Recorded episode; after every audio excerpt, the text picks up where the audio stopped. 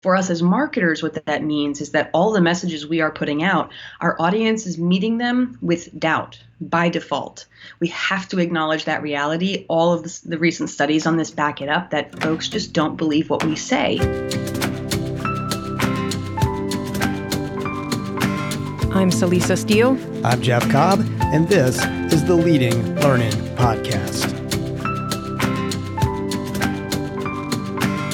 Trust is fundamental in marketing. Without trustworthy marketing, products and services, no matter how excellent, will languish because today, by default, audiences doubt what marketers say. What this means is learning businesses need to do the work to collect and use evidence to back up their marketing claims.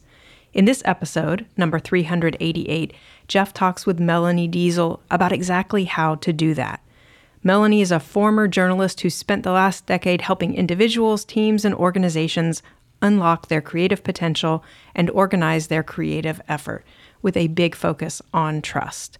Melanie is the co founder of the Creator Kitchen Mastermind for Creatives and the author of both the Content Fuel Framework How to Generate Unlimited Story Ideas and Prove It Exactly How Modern Marketers Earn Trust. Drawing on an elegant and simplifying framework from her book Prove It, Melanie and Jeff discuss five types of claims businesses often make claims about convenience, comparability, commitment, connection, and competence, and three types of evidence that can back up those claims corroboration, demonstration, and education. Their conversation is both thought provoking and highly practical. If you're looking to make sure your learners see you as a trustworthy source of content, and you should be looking to do that, then this episode is for you. Jeff and Melanie spoke in November 2023.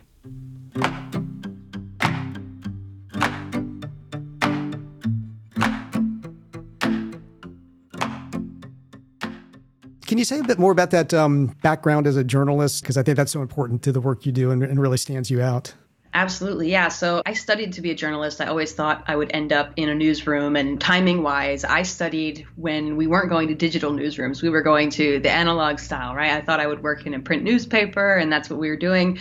So I studied investigative reporting and arts and cultural criticism, and a lot of the things that have sort of gone by the wayside as things have transitioned more digitally. So there wasn't necessarily a home for me in the more modern newsrooms. And that's when I realized that a lot of the skills and things that I had learned as a journalist you know, being able to find stories, being able to interview folks who may not want to be interviewed and kind of pull out their expertise as broader context, the ability to take feedback from lots of different stakeholders on a deadline. You know, a lot of those skills were really as useful in a marketing context or a sales context as they were in journalism. So, really thought this is an opportunity for me to share what I know in a way that's going to help other folks in industry hopefully be able to, to tell better stories and create a deeper connection with their audience. Well, I think it's uh, almost certainly going to come out in this conversation how that background and those skills have served you well. And you speak frequently, you write. Obviously, we'll talk about particularly one of your books, I think, in our conversation. I know you're also doing this initiative. I don't know how you characterize a project, initiative company, the, the Creator Kitchen. Can you say a little bit about that? Yeah, so the Creator Kitchen is a, a, mastermind group for folks who consider themselves to be creators. And so we've got about 55 members, but that varies from filmmakers to podcasters to authors. We've got all kinds of different creative folks. And really, it's a, a partnership between myself and Jay Acunzo, another great speaker, author, uh, prolific podcaster. And the two of us had been chatting about how there's so much advice today about how to, to 10x your business and make 10 times more content. And we wanted a space where we could take a step back and really focus on the quality and the craft and, and honing those skills. Uh, because at the end of the day, if your message isn't powerful, if it isn't resonating, then having 10 times more of it's not going to help you much. So we kind of have assembled this crew of amazing creators from all different walks of life and we're really just focused on increasing all of the, the sort of core functional skills of being a great communicator and an effective storyteller. Uh, and it's been a whole lot of fun to get to work with these folks and, and, see the growth alongside. It's just as much fun for us as facilitators as it is for the, the members to watch that growth happen in real time. Well, I think those kinds of groups can be so powerful. In fact, we do something similar ourselves with a uh, part of our audience And certainly there is so much content out there that anything that's going to help to raise the quality of that content and really make it much more meaningful to, to people is, well, very much appreciated these days. And I know you've put a lot of thinking into how you do that effectively. And so let's dig into some of your thinking around this. And I, I want to first reference your most recent book, Prove It Exactly How Modern Marketers Earn Trust. And in that, you make the point that trust is just fundamental in marketing and sales. For the sake of our listeners, could you explain what trust is in, in, the context you're talking about? And I'll ask you to do that first, and then maybe make the case in brief for why organizations need to focus on building trust. Yeah, so the two sort of why and what it is, I feel are really intertwined. What we know from looking at data is that historically, our audience would trust the things we say as marketers. They just believed it. They thought we were giving them face value, you know, with few rare exceptions. They thought if we're saying these things, surely someone somewhere is regulating it and it must be true.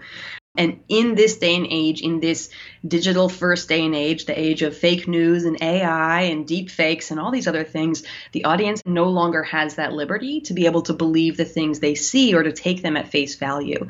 So for us as marketers, what that means is that all the messages we are putting out, our audience is meeting them with doubt by default. We have to acknowledge that reality. All of the, recent studies on this back it up that folks just don't believe what we say. Now, uh, that could be depressing. We could get upset by this, but it's also an incredible opportunity to realize that if we are willing to acknowledge that fact and to build that reality into the work that we're doing, we can then create more trustworthy content. We can bring in outside sources. We can sort of peel back the curtain and show folks what's happening so they can see it with their own eyes.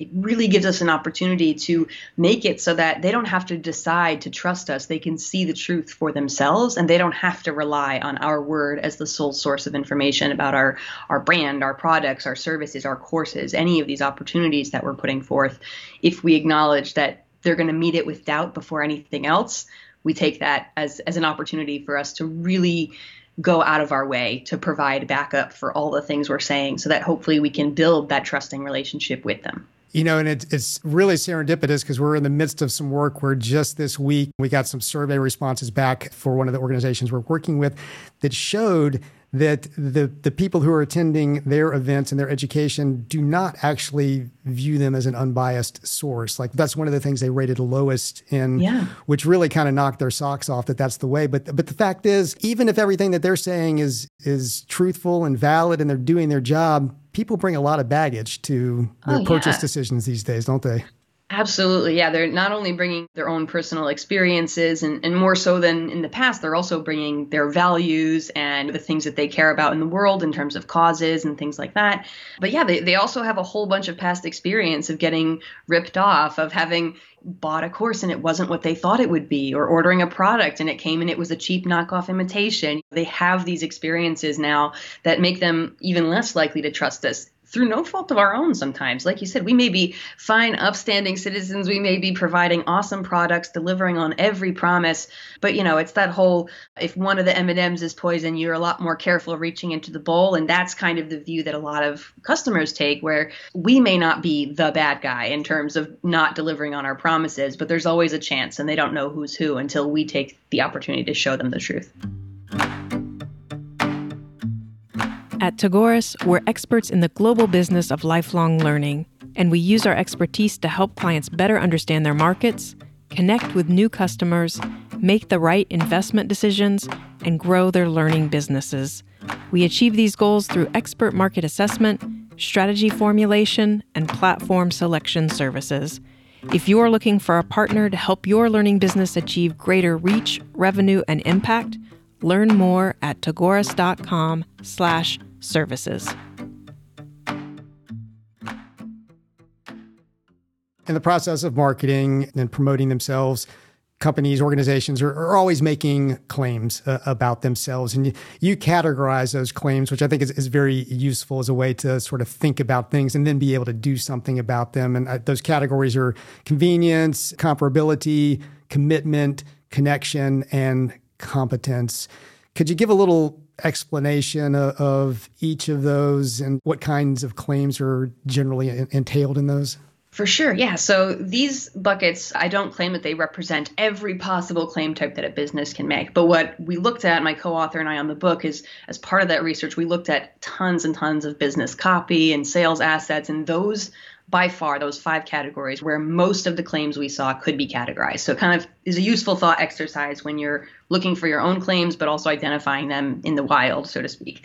Convenience is one of the biggest ones, and, and we see that anytime a business or a, a, campaign is making a claim about something being easy, being accessible, being cheap, being quick, being simple, there's lots of synonyms sort of out there, but where we're really arguing that this product is going to in some way make your life easier, cheaper, simpler, more streamlined. You know, it's giving that promise of like, this is going to be an easy experience to work with us.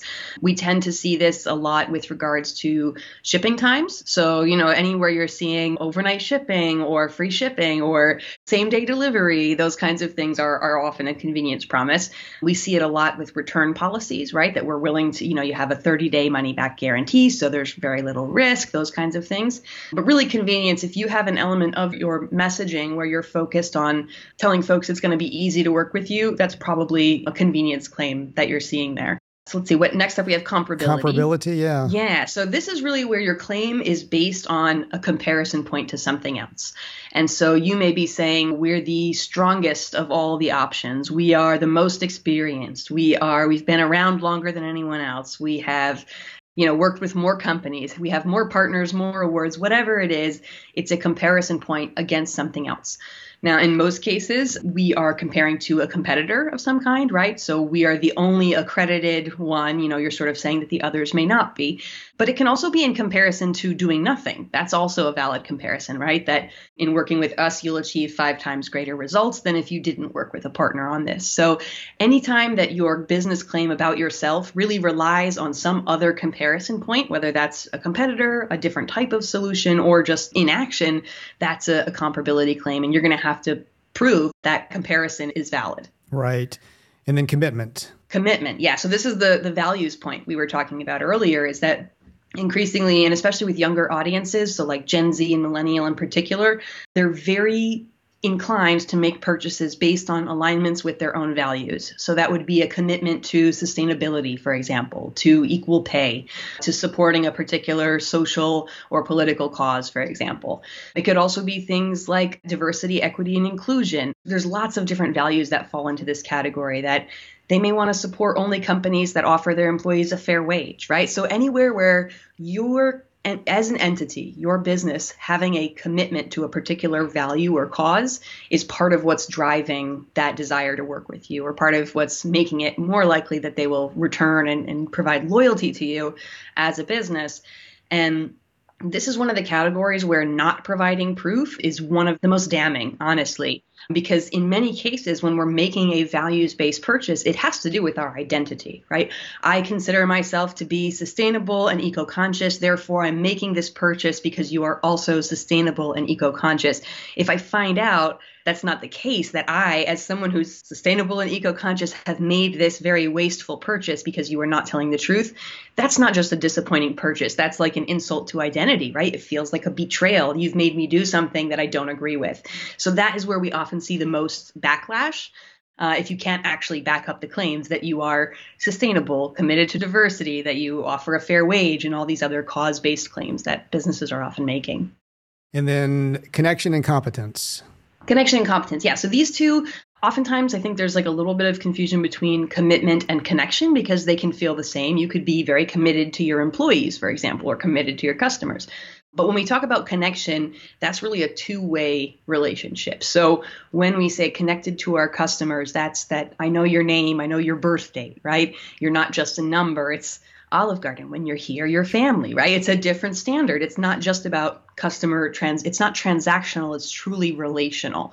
And so we see this a lot with service based businesses where you have your dedicated point of contact who knows you, who you can call anytime. It's really about that relationship that they're going to be there for you. This is also especially true with uh, services and, and, businesses that are sort of of an ongoing nature. So if it's supportive in nature, maybe it's therapy or it's a coach, it's fitness or health support, these kinds of things where that ongoing relationship is really important. We tend to see more of those connection claims too. You'll have your dedicated, committed, connected advisor or coach or point of contact that's going to work with you.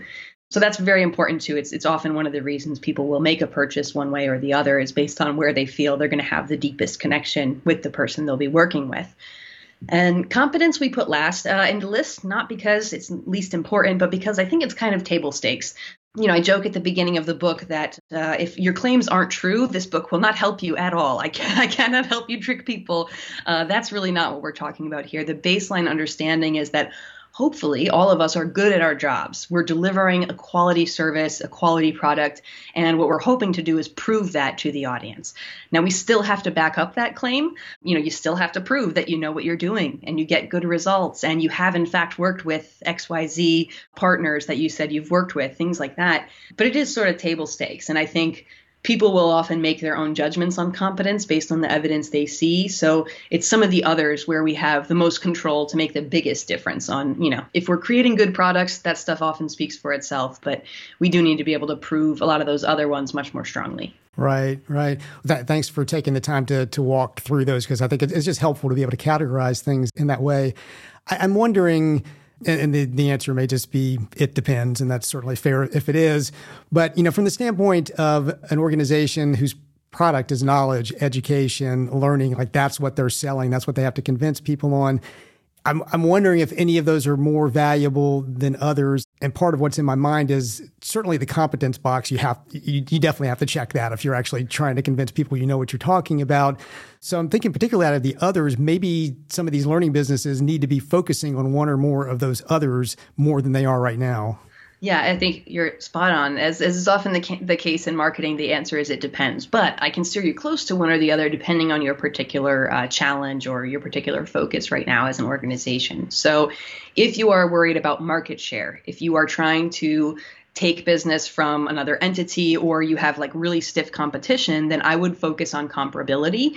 That's a place where you're going to be able to say that our course or our offering is, again, the only accredited one or it's faster to complete. You're, you're really anchoring your offering in comparison to what you know to be another choice that you may lose out to on occasion. So comparability will be big if you are focus on market share or worried about a particular competitor, especially if they're a new competitor, right? That's really splashy and's got a bunch of ads out there. That's a place where you may want to focus on comparability. And particularly for adult learning, I think if you're focused on adult learning, convenience is more important than ever. If that is a selling point for you for the, the offering that you have, really lean into that. Talk about how flexible the hours are. Talk about what's available online or replay. Talk about the timing and pacing of the learning. Talk about the different ways it can be accessed, right? Can I watch this on my phone, for example, versus having to be at my desk? I think if convenience is one of the selling points, if that's something that's important for you, then I would really be focusing on proving that out with as many backup examples as you can to help make the case that this really is something they could fit in their lives. It really is something they have time to do.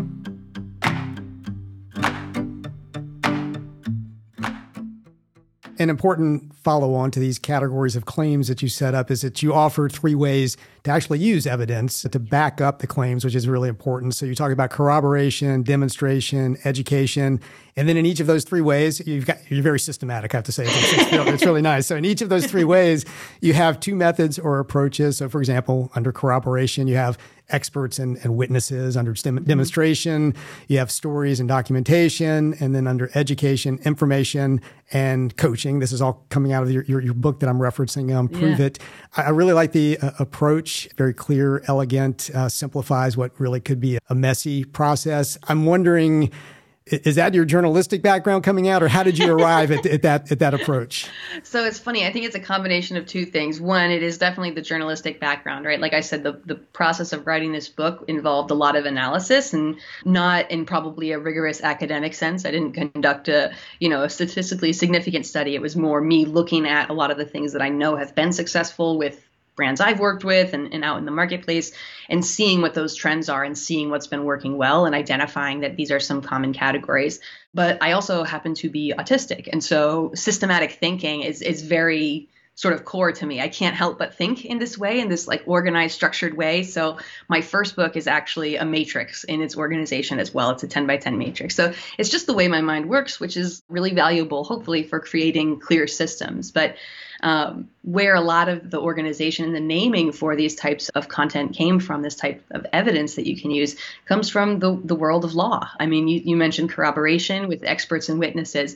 I felt like that was a really familiar framework. Most of us have either had some experience in a courtroom or have seen a courtroom drama, right? There's plenty of them out there. And so we're familiar with this idea that, okay, our defendant, which is us as the brand, right, as a marketer, has said something, and we need to back it up with experts, somebody from outside of our organization who can lend some credibility, and then witnesses, people who have experienced it themselves, our past students, our faculty, whoever it is that has seen this stuff in action and can say, they're not just saying that, I was there, I learned, I grew, I achieved these results myself. So I tried to, to combine the simple format, but also like a familiar analogy that I thought people might be able to have like a reference point for. Fantastic. And I mean, it really does work. It does help to as you systematize it, bring it together in, in a way that you can really make it useful.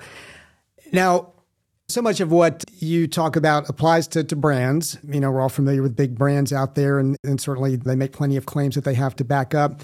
One of the interesting things about our audience is oftentimes they're operating under the umbrella of a bigger brand. So they might be within a trade or professional association, or they might be within a university. And, you know, those institutions, those organizations have their brand out in the marketplace for the larger audience they're serving. But then within that, there's this learning business that's, you know, offering the continuing education, professional development that often doesn't necessarily have a brand of its own.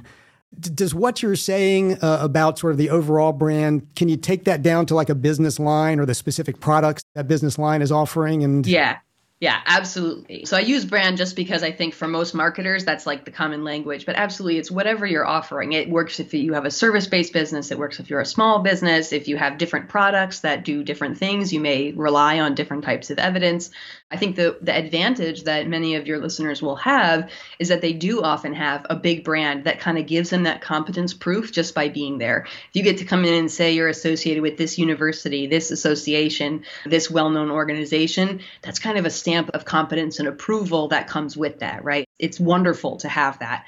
And I think even operating within that, if you don't, you don't have to feel like you are building that credibility for your sub brand, but really for the product or course or program that you're selling at that particular time. So thinking of as an example, if your larger organization is sending out an email about a particular program or course or offering that you have, thinking, how can we, in this piece of communication, make sure that we are emphasizing and providing backup for how convenient this is? We know the audience is busy and they might think they can't fit this in. How do we provide evidence for that? What experts could we call in or witnesses could we have to back up the fact that this is doable within their current schedule, their current lifestyle? So, looking at every sort of communication opportunity as a chance to sprinkle some evidence in there. And I, I, like to think of the evidence as seasoning, like you can sprinkle it over whatever you're doing. You probably won't be using, you know, all six types of evidence in a single Facebook post or something like that, but it's a seasoning you can add where it makes sense and where it would sort of enrich the value of that communication. That's true. You probably don't want to overdo it, uh, or let's get a. uh, pick pick your battles, basically. So yeah, we've touched on this a, a, little bit already, but I think it's worth spending a little more time on, just given the nature of our audience. That in a lot of cases for a, a brand when you're building trust it, it, might be a it might be a consumer product it might be a car uh, might be something physical that's being sold in a retail type situation. But when you're talking about information you're talking about courses coaching all of that sort of stuff i mean anything different about building trust in, in that environment? Yeah i think what's interesting about this and please correct me if i'm wrong but my instinct says that most people are not engaging with info products for the product itself. It's for the results that those products will create for them. And that's surely that's true of other things, health and fitness. They want to lose weight, whatever.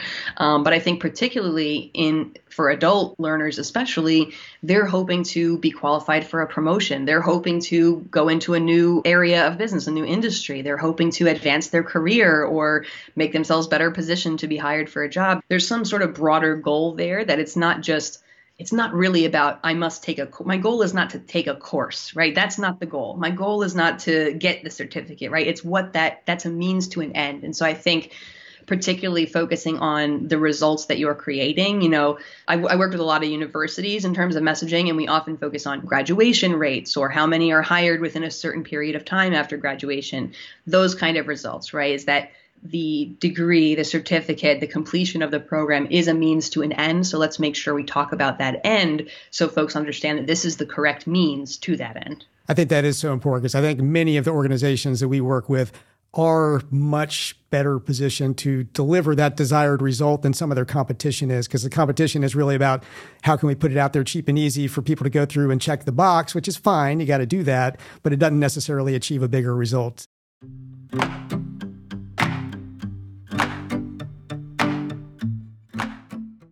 a lot is changing out there right mm-hmm. now and impacting the world of marketing. What are some emerging trends in marketing that, that you think have the potential to impact how organizations go about building trust with their audiences? Yeah, I think there's a couple things that I, am keeping an eye on, and I know consumers are too. I think in marketing, we're we're a little bit navel gazing. We tend to worry about things that are sort of insular, and I think AI is one of those things. I think the average consumer is probably not thinking about AI and the impacts of you know, generating text out of nowhere at, impact on their daily life. It's something we think about as marketers because we are generative in nature, so it feels competitive, right? But I do think that that is going to create a lot more content out there, and that will, just by nature of sheer competition, mean that we have to create better content, more trustworthy content, more accurate content in order to compete. So I think that's a reality we're up against. And I do think that, especially with you know recent news in the last few months, the profile of things like deep fakes or you know AI altered images, it, it becomes less clear what is real and what is not, right? And for the average consumer, that can really only have the effect of increasing doubt even further and therefore has the effect of increasing the importance of evidence and multiple types of evidence right? Because a single image alone may no longer be enough to convince someone. They're not sure if that's real but if we can come in with an expert testimonial a quote from one of our students the image showing this you know we can kind of bring in multiple forms of evidence and hopefully you know build a case to successfully defend that we're someone worthy of their their time their money and their attention yeah, it seems like if you're combining good evidence with good relationships, you're, you're going to be fine. But that's hard work to do both of those things. Yeah. It really is. Yeah. Yeah. Well, I suspect that, you know, any learning business professional leader who's listening to this is going to say, yeah, great. I get it. We need to build trust. So let's get to it. What's the first step? What do organizations need to do to go from you know, what to, I guess, probably to assess where they are right now and then start moving forward? So there's lots of ways that you can get very technical about this. You know, there are agencies you can hire who will do, you know, brand perception studies and all of these kinds of things. If that's how you operate, if you have the budget and the time, by all means go for it. But for a lot of us who are working with leaner resources, that's not really within reach, and so we have to take a little bit more of a scrappy approach. And what I would say is your first step is probably to take a look at what you would consider to be your major assets and your major messaging. So if you have a website where you do most of your sales sales, for example, or if you, you know, most of your leads come from social media, look for that the most impactful place and then I would audit the types of claims that you are making there. For example, you might see, oh, when we're on social media, we talk a lot about convenience, but we don't actually quantify the time anywhere. Maybe we should talk about how many hours per week, per month, per year, so we can give that some more, you know, give that some more oomph, give it some more backup. I think that's really your first step. Identify those major communication points, those hubs of major impact, and then see what kind of claims you're making so you can see where you might need to put a little little more seasoning of evidence on there to to up your game a little bit. So we're all about learning here at Leading Learning. Obviously, that's the name of the podcast. And because of that, we always like to ask guests who come on the show about their own approach to lifelong learning. And I know you think of yourself as a, a, lifelong learner. I know you are a lifelong learner. So, what are some of your specific habits, practices, sources for continuing to grow professionally and personally for that matter? So I am a huge audiobook nerd. That is like my number one source of learning, probably just because I've got a little one, I'm on the go, and so the amount of time I have in the car, on a plane, wherever is much better, and I'm able to get a lot more reading done that way. So the way to my heart is usually through Audible or the Libby app. This is another one I love to tell people about. Your library likely has a relationship with the app called Libby, where you can rent audiobooks for free from your library, just like you would with a physical book. So those are my go to Audible and Libby. And the other thing is, I have a really firm policy that if you are not getting new intake, you cannot create new output. And so for me, I try really hard to force myself outside of typical genres or, you know, even if I read every business book in the world, I'm still going to be missing so much broader context for humans and psychology and interpersonal relationships and in history. So I feel really strongly about kind of going outside the algorithm when you can and trying to consume whether it's music, movies, TV, books, whatever that's outside of where your comfort zone is because you get so much better outside context when you're mixing in new ingredients. So those are some of my uh, my go-tos for my approach to learning.